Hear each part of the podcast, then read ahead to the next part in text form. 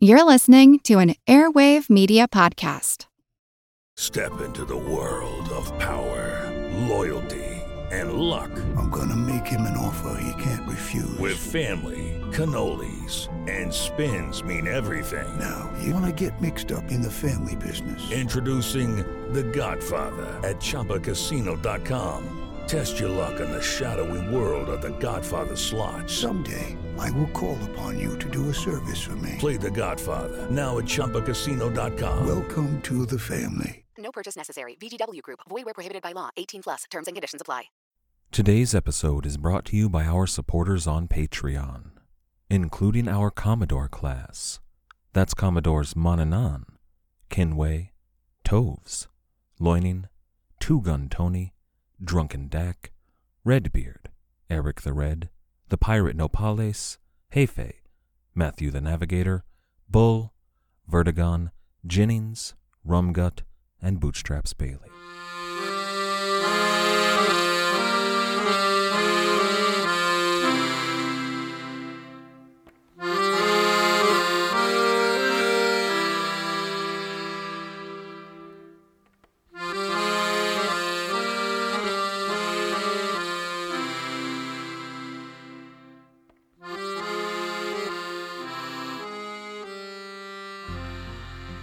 Hello.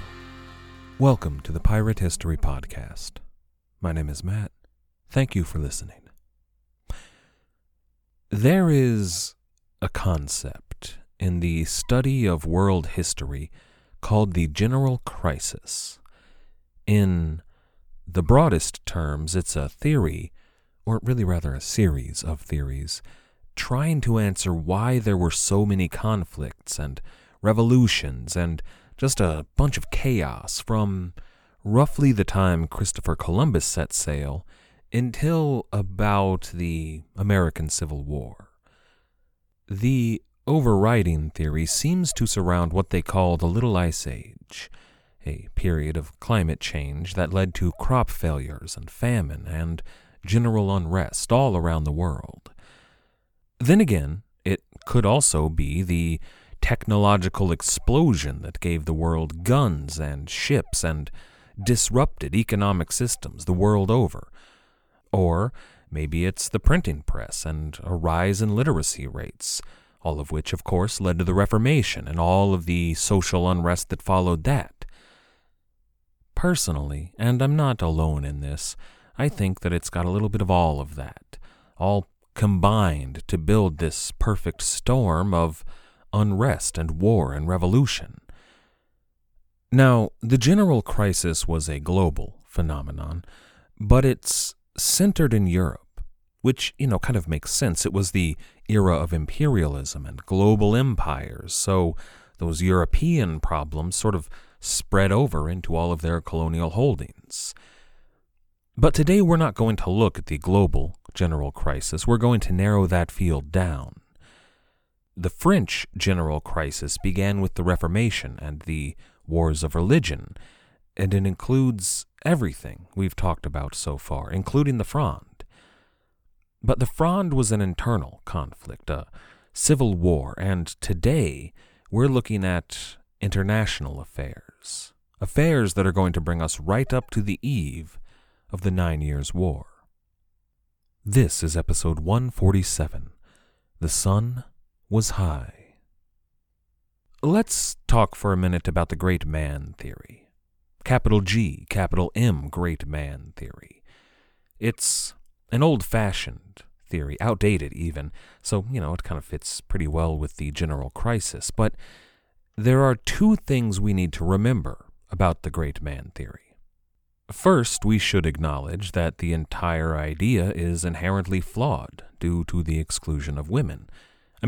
Cleopatra, Queen Isabella, or Catherine the Great, obviously they should all be on that list. Not to mention the French women that we've talked about in this story. Anne of Austria, the Queen Mother, and Anne-Marie d'Orléans, most of all. And second, we should remember the old maxim that the great men are almost always bad men. And that should include the women who should be on the list. Even Queen Elizabeth, who happens to be my personal favorite. But that is to say that it's an old-fashioned use of the word great. It means, majestic or larger than life, but not necessarily good. The great men were militarists and imperialists. They were defenders and perpetrators of slavery and subjection all around the world.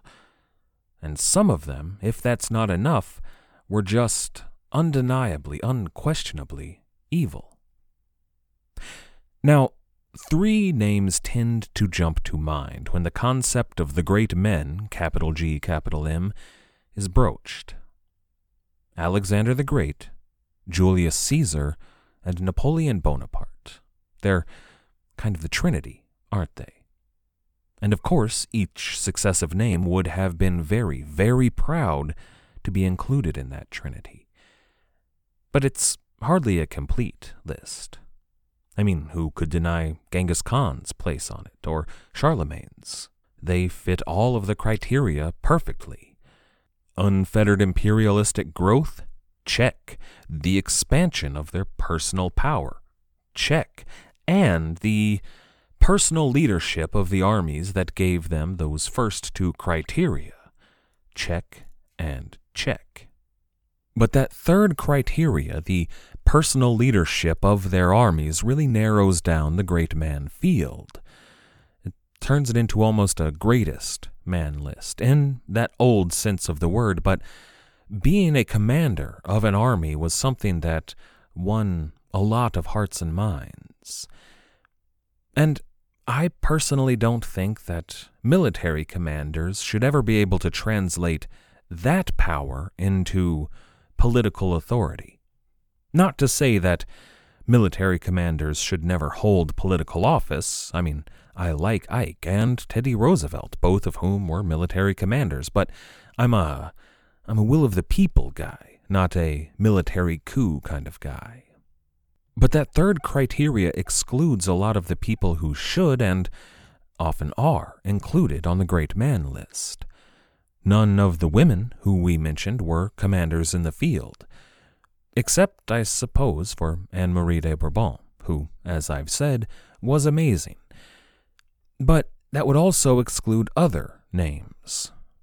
For example, and this is who I had in mind when I made the undeniably evil remark, someone like an Adolf Hitler. He was the commander-in-chief of a military dictatorship, yes, but he wasn't a field marshal. And that goes for a ton of less evil characters, a bunch of presidents and prime ministers and even kings. But of course, that brings the leader that we're talking about today into question. Does Louis XIV belong on the great man list? And he did occasionally lead troops in battle, and he was the commander-in-chief, but he wasn't a general, he wasn't a marshal.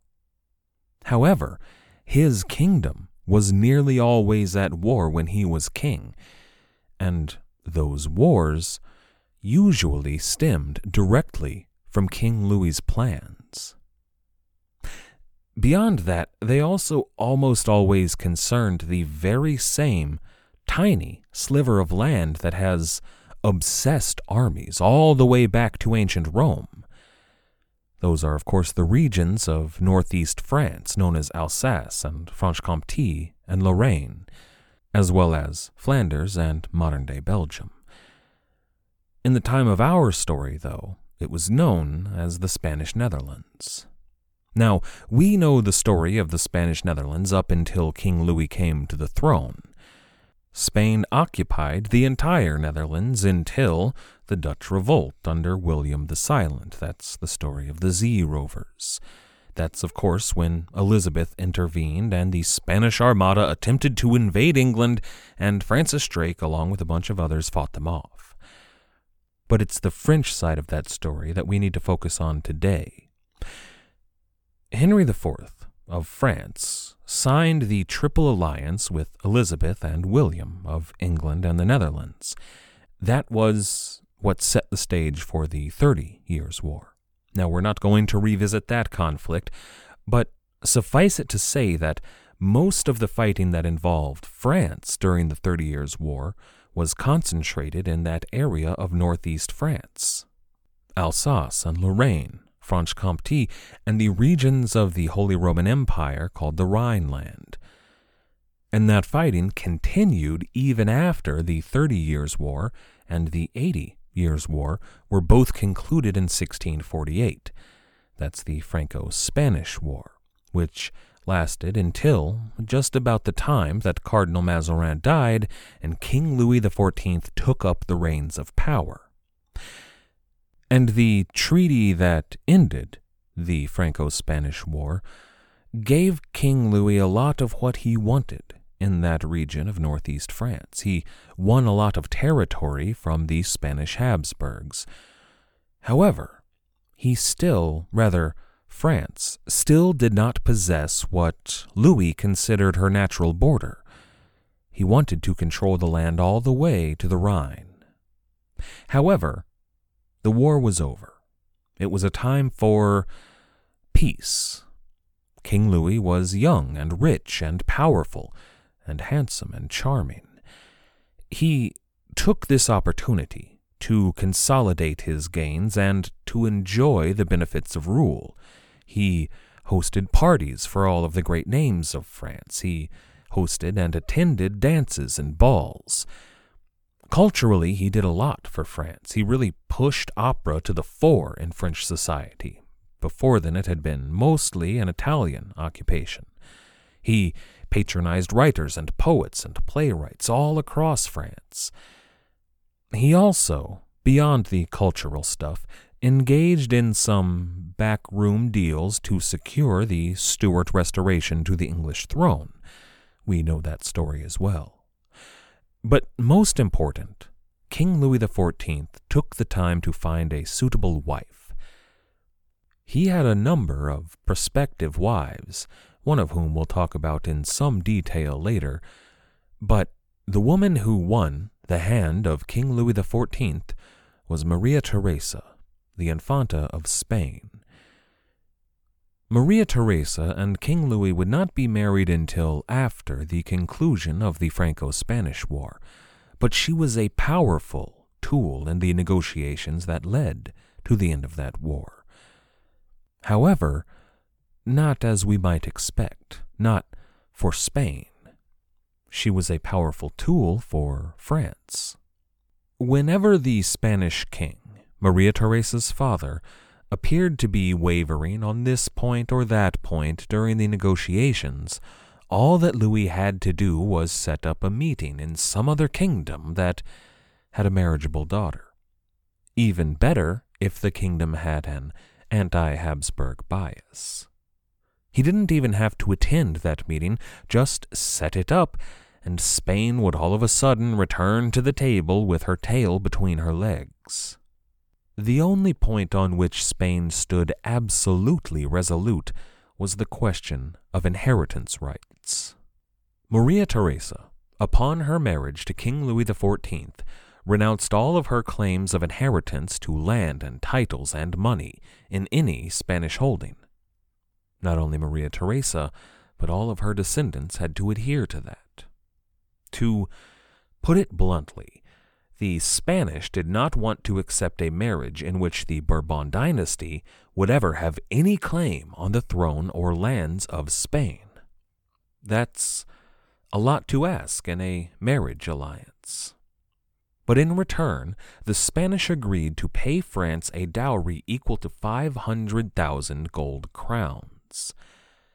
The French écu, or French crown, was a relatively new coin, named for the image of the king on one side and the crown on the other.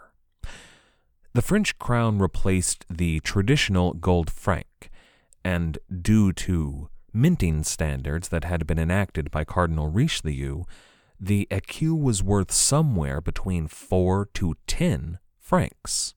The French écu replaced the Spanish doubloon as the most common gold coin in Europe, and it replaced a German coin as the most valuable gold coin, by weight at least. Suffice it to say, the écu was a spectacular piece of coinage, and 500,000 of them was a huge amount of money to pay for a dowry. But it wasn't unreasonable for the forfeit of inheritance rights, a large part of the reason you would marry a foreign princess in the first place. And besides, even though it was a huge amount of money, the Spanish Empire was giant, and the Americas were full of rich gold mines that belonged to Spain, so no problem, right? Even beyond that, because Louis was such a nice guy, he said that he would accept payment in Spanish pieces of eight, that is, silver, or in gemstones, should the raw gold be hard to come by. But Spain's vast riches were not quite as vast as she let on. Spain's coffers were larger than any other in Europe, it's true, but due to the centuries of warfare and their foolishly mismanaged and unregulated expansion policy, the Spanish coffers emptied almost as soon as they were filled. The crown of Spain would never have admitted it to anyone, outside of the Pope maybe, but they were broke. It wasn't poverty. The Spanish crown was still the kind of broke that got to eat off of gold plates and sleep on silk, the kind of broke that the Vatican would still happily loan huge amounts of money, but the crown was broke when compared to nearly every other throne in Europe. Now, I don't like spreading baseless conspiracy theories, despite my history of having done so, so I'm going to preface this by saying that this is probably not what actually happened, largely because the French crown was incapable of orchestrating something this intricate. But isn't it funny that right at the very moment that the Spanish Empire needed to come up with what we would consider billions of dollars, right at that moment is when the crown decided to begin persecuting Huguenots and sexual deviants and debtors and prostitutes and all of their undesirables to such a level that they were forced to flee French shores. Now, I'm not saying that once those undesirables did flee France, that the crown maybe clandestinely urged their colonial governors to encourage the riffraff to sail off for Tortuga, where they could engage in unfettered piracy against the Spanish, who, remember, were currently scrabbling to come up with all the gold and silver they could muster. I mean, that's not the sort of thing that anybody in good standing would suggest. That would be crazy. But even if that wasn't the plan, it did still happen, and it did serve French interests. It allowed them to set down colonial roots on what was definitively Spanish soil, without dirtying anyone in power's hands. Those riffraff, those undesirables, were, after all, only pirates. And, to the point, it made the collection of that massive dowry all the more difficult. When you have to transport your entire treasury across seas that are currently infested by pirates, that makes getting that money dangerous. And the French buccaneers on Tortuga were consummate pirates, but the English did their part as well. Of course, that's the entire history of the Brethren of the Coast and Henry Morgan.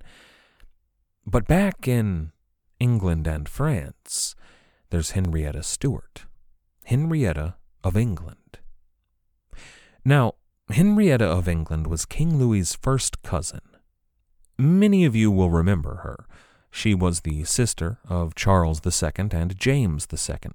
She lived in the court there at Paris when the Stuarts were in exile during the reign of Cromwell. She was a Catholic, an open Catholic, and in her youth, she very nearly married King Louis. She was one of those prospective wives. However, Anne of Austria nixed that. Instead, Henrietta of England married Louis's brother, the new Duc d'Orléans. Will and Ariel Durant describe the Duc d'Orléans, quote, "a little round-bellied man on high-heeled shoes who loved feminine adornments and masculine forms. As brave as any knight in battle, but as painted, perfumed, beribboned, and begimmed as the vainest woman in the vainest land." End quote. In case you can't read between those thoroughly 1950s lines, the Duc d'Orléans was gay. That served Louis's interest, though. That's a good way to keep Henrietta of England close and in the family without the trouble of a husband who might actually fall in love with her. Now, King Louis appears to have genuinely fallen for Henrietta of England, and Henrietta appears to have loved him back, but not romantically. She considered him, like Charles and James, her brother. But still they spent their days dancing and dallying in the gardens and taking long boat rides. Even if there was no romantic aspect to their relationship, everyone in France believed there was. Henrietta of England was behind the secret Treaty of Dover that brought King Charles and King Louis closer together and promised King Charles would declare his Catholicism to all of Europe. Of course, that never came to pass. But that secret Treaty of Dover brings us back to the topic of war. After a few years of what appears to have been a loveless political marriage, through which Louis drowned his sorrows with Henrietta's babysitter, the dowry for the marriage was still not paid. Spanish finances were in shambles, and they would not have been able to pay regardless, but the explosion in piracy in the mid-1660s was a factor, both in Spain's inability to pay the dowry and in the heightened international tensions. This leads us to the War of Devolution. It's an interesting war in terms of early modern military history, and it shows us the Marshal General of France, we met him last time, Turenne, at his very best. But even still, the war itself isn't particularly relevant. However, Louis's reasons for entering the war, as well as the Treaty of Aix-la-Chapelle, were important. The war wasn't about the money. France was doing just fine, thank you very much. Really, it was about territory. And not just the acquisition of more territory, but land that was strategically important to France. As long as other, rival, and even enemy nations held the western bank of the Rhine, France was vulnerable to invasion, and they were losing out on valuable trade and tax revenue that they would make from the river. So once again, France went to war, while England and the Netherlands and Sweden all signed a new Triple Alliance against the French. They weren't technically allied with the Spanish, as none of them very much liked Spain, but they fought on the same side. Now, of course, over in the West Indies, governors were issuing letters of marque, and for a minute it looked like the tide might actually turn against France, at least the French in the Caribbean, but the pirates just turned to their old ways and went back to attacking the Spanish. Now, that's not how it worked back on the continent. That Triple Alliance was a sign of something, maybe of a growing attitude, or at least a trend in European diplomacy.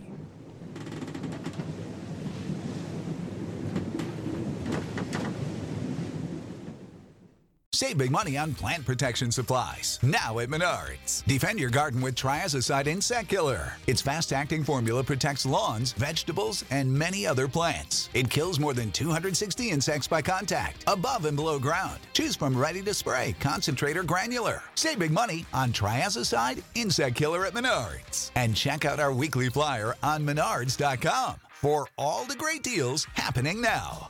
Save big money at Menards. Hello all, Eric Rivenis with the Most Notorious podcast here.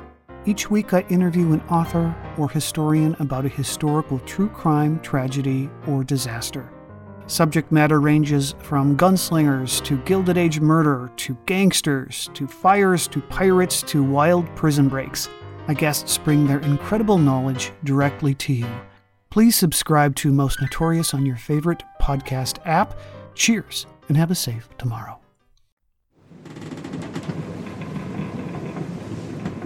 France's king, over and over again, would do something that would grow his kingdom and his personal power, and he would even do so at the expense of the Habsburgs, who nobody liked that wasn't a Habsburg. But over and over again, Louis found himself doing that alone. His allies melted away every time he engaged in what was widely seen as an unjust war. Now, the War of Devolution was a land war, for the most part, so there's not a whole lot to talk about that we haven't already discussed that's relevant to the pirates. Except for one thing, a tactic that King Louis was very fond of and that worked out well for him every time he used it. The first army that Louis engaged in the War of Devolution, the army under the Marshal General Turenne, had a flurry of victories in the Spanish Netherlands. He captured city after city, and he manned them all with soldiers from his army. Now, that might look like a win, and it was, but it also wasn't. At this point, the fortress cities in the region were important. They were necessary to hold territory, but the only way to win a war was with a mobile army, an army that could fight battles rather than sieges, which is something that Turenne was fond of. It was kind of a maxim of his. Battles, not sieges. But at this point, Turenne's army was spread out in a ton of different fortress cities through which siege was the only way to win. Any concentrated push by the Triple Alliance had the ability to topple all of Turenne's and France's gains, and they could have done so in a few weeks. But this was the plan. Louis wanted to spread his first army, his royal army under Turenne. He wanted to spread them out thin and take those cities. That was the goal. And he knew he wouldn't win the war, but Louis had a second army. And he sent them to war, but not to aid Turenne. Instead, he sent them to an entirely separate piece of land south of where Turenne's forces were. That second army, led by Le Grand Condé, we remember him, marched on the territory of Franche-Comté. That was at the time the southernmost region of the Spanish Netherlands, although part of it belonged to the Holy Roman Empire. Now, Le Grand Condé performed a similar feat to that of Turenne. He defeated the armies in the region and then captured a bunch of different forts and spread his forces out very thin. But at this point, now that he held two large pieces of territory, Louis declared his willingness to come to the table. He was willing to negotiate what would become the Treaty of Aix-la-Chapelle. Now, in those negotiations, Louis was compelled, or maybe agreed, to give Franche-Comté back to the Spanish. But in return for giving that large and valuable piece of land back to Spain, he got to keep most of his gains up in the north, those gains that Turenne had already captured. And those, well, they'd been his real goal the entire time. I mean, he could have sent that second army up to aid Turenne. Le Grand Condé and Turenne hated each other, but they would have fought together on the king's orders. But that would lead to a drawn-out engagement, a long war in which a lot of soldiers and civilians would be killed. He would essentially be feeding his manpower into the meat grinder. Instead, he captured that second piece of territory and then gave it up. And that allowed everyone in this negotiation to save face, and still, even though Louis kind of lost the war, he still got exactly what he wanted. And he did so without a significant loss of life. And it's right here that suggests to me that King Louis XIV does belong in the ranks of the great men. He had this ability to fuse military might, which France had in spades, with diplomacy and common sense, which Louis had in spades. And he also knew how to use those to play on the pride of the other rulers and nobles all across Europe. It was stunning. And he would do this stuff over and over again. Even when France looks like they lost a war, which they kind of just did, Louis gets what he wants. It's brilliant. But of course, the rest of Europe wasn't stupid. They weren't blind. They knew what Louis was up to. But every time that Louis backed them into that corner, they had to accept it. This worked out for Louis, but the gulf between France and the rest of the world, diplomatically at least, widened. But that brings us to 1668. Now, were we talking about Louis's personal life here, or French society in general, this would be the time in which the great artists and famous writers that many of us know began to blossom, when French drama, poetry, unseated the great Shakespeare. They became the defining literary movements in Europe. It's when the salons really began to show the power of women in politics and of manners, when Frankish Gallic Catholicism for a time outshone the Habsburgs in Germany and Spain, and even for a moment overawed the Vatican, when the French Empire began to expand to include places like Saint-Domingue. There were colonies in the East Indies and the West Indies. He had a lot of colonies in Madagascar, or at least some of the most significant islands around Madagascar, and of course, Louisiana. And not just the state of Louisiana, everything that was eventually sold to the United States in the Louisiana Purchase. And if you really want to annoy people from Michigan or Missouri or Louisiana, feel free to point out that some of their most famous cities are actually called Detroit and Saint Louis, and of course, Nouveau Orleans. But all of that imperial stuff is really a story that can be shelved until we're back with the pirates. For now, though, we're still talking about French foreign policy and war. The next war, the war that followed the Devolution, that would be the largest war since the 30 Years' War, and it was the last in which Turenne would serve as Marshal General. The Franco-Dutch War, which has been a defining conflict in our entire story, was Turenne's crowning achievement.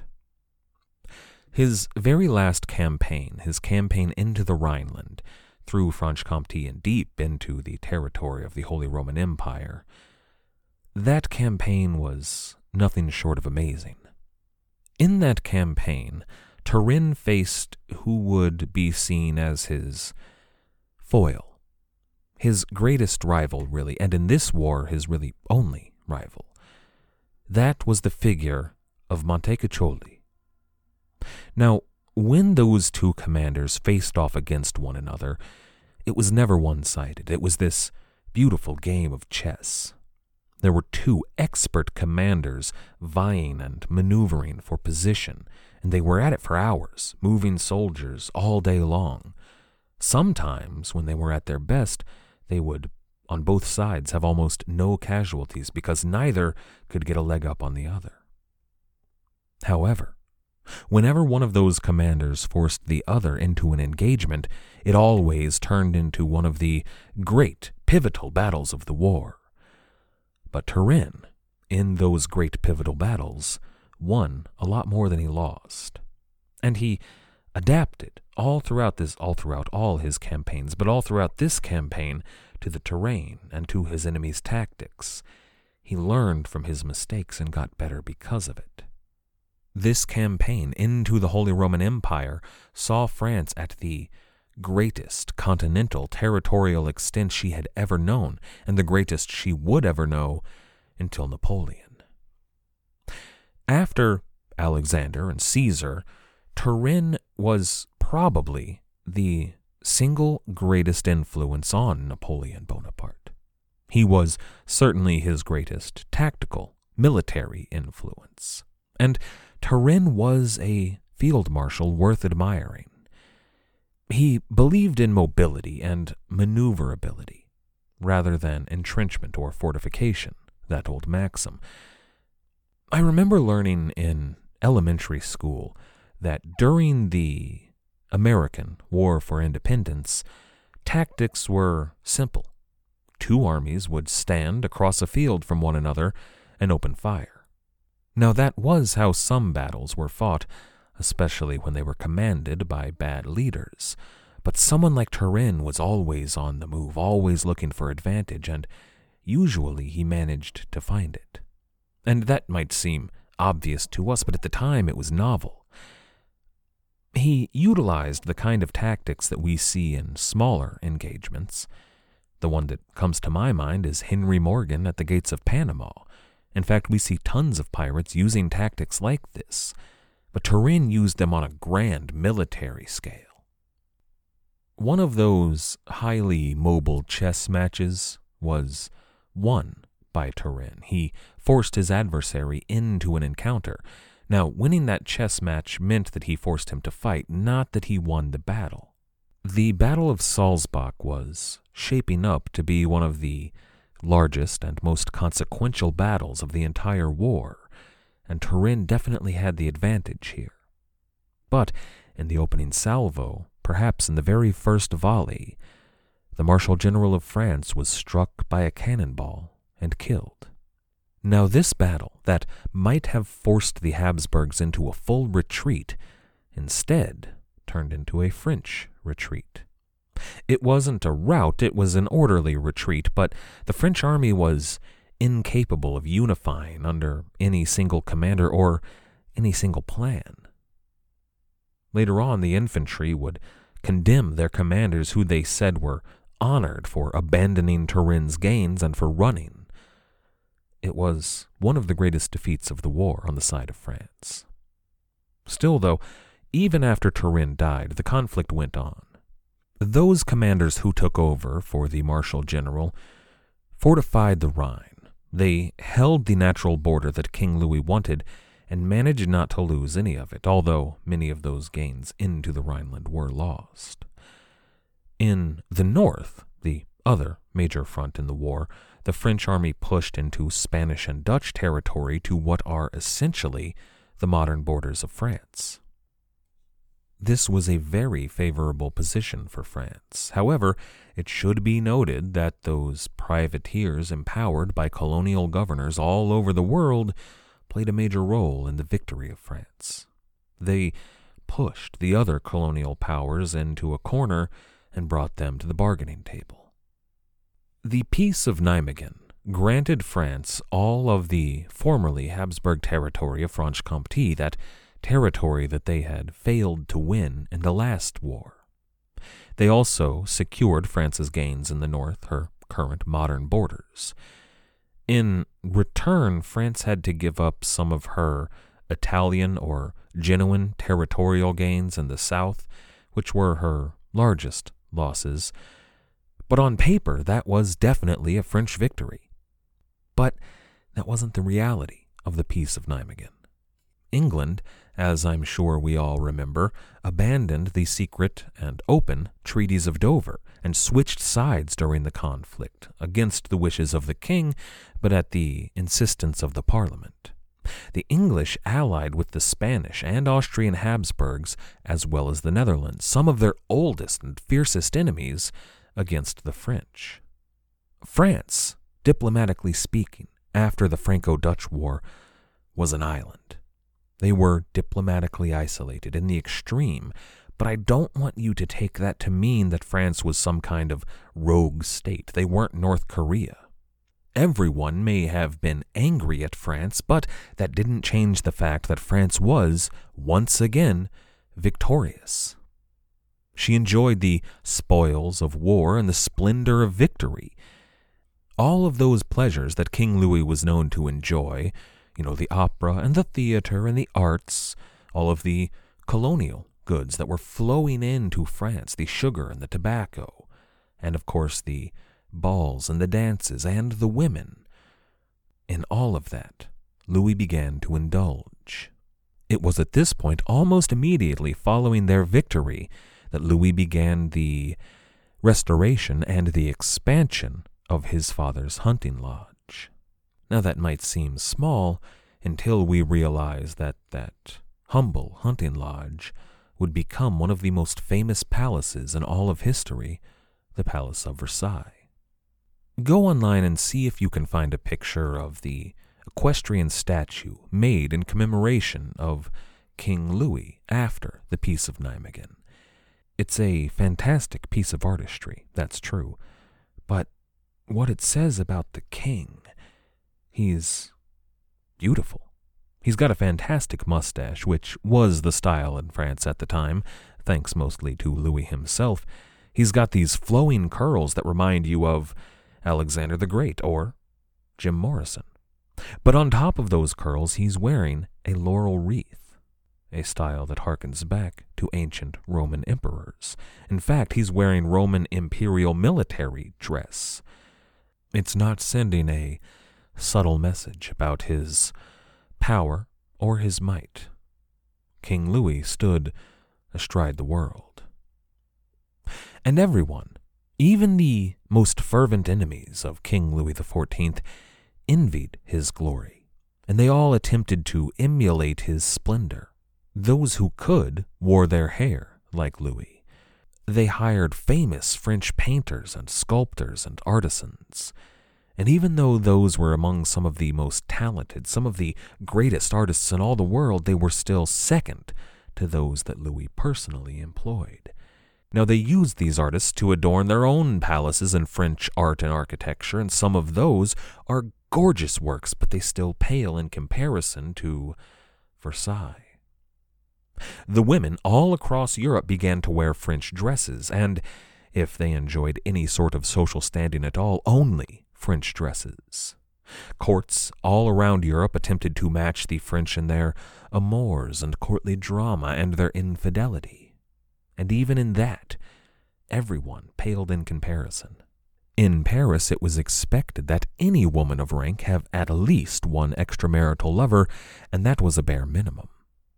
The women of Paris preferred to have a selection of men who could fulfill whatever their sexual and intellectual and political desires might be on that day.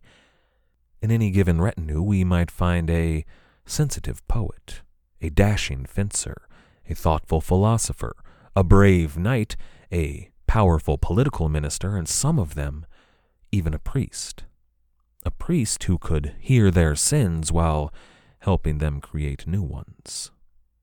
One Parisian writer observed these dalliances, quote, "In any town are the husbands as patient as they are here," end quote. But of course we shouldn't feel too bad for the husbands. I mean, who do you think made up all of those lovers? That is, of course, unless the king took their wife to bed.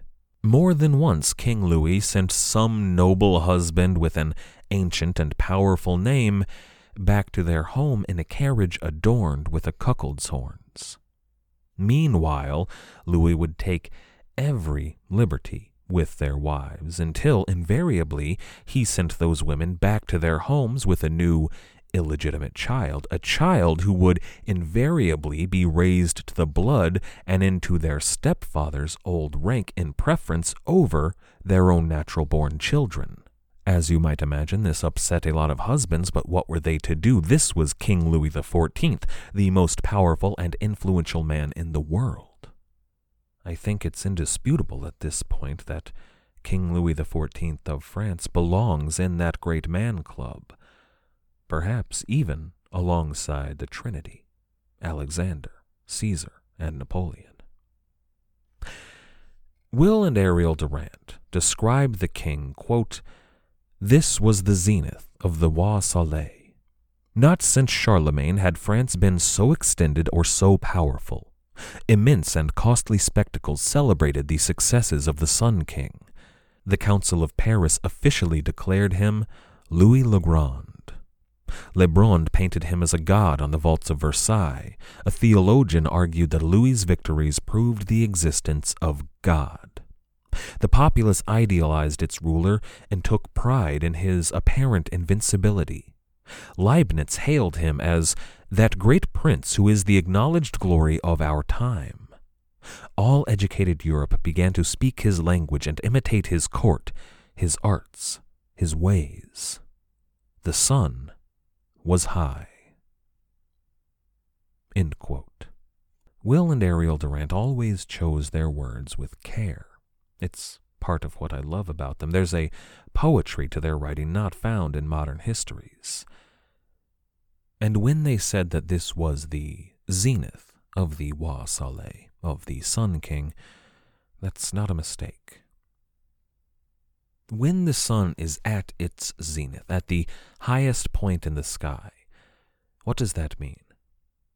Yes, it has spent all morning rising and sent all shadows into hiding. However, once the sun is at its zenith, it must inevitably begin its decline.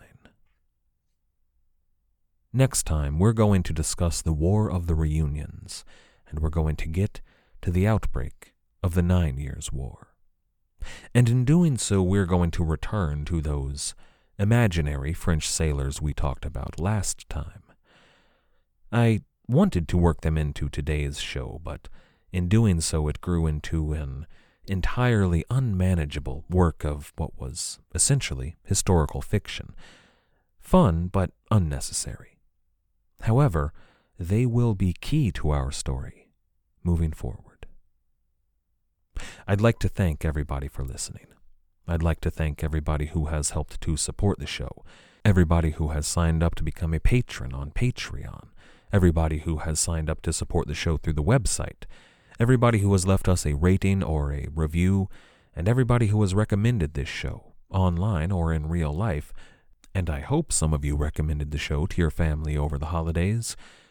Without all of you, this show wouldn't be possible. Thank you.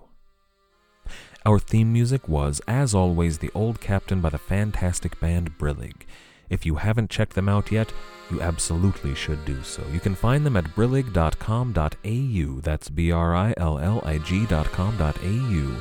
After you're done over there, why not check out our website at piratehistorypodcast.com, or you can get in touch on Twitter, SoundCloud, Reddit, or YouTube. As always, and most importantly, thank you for listening.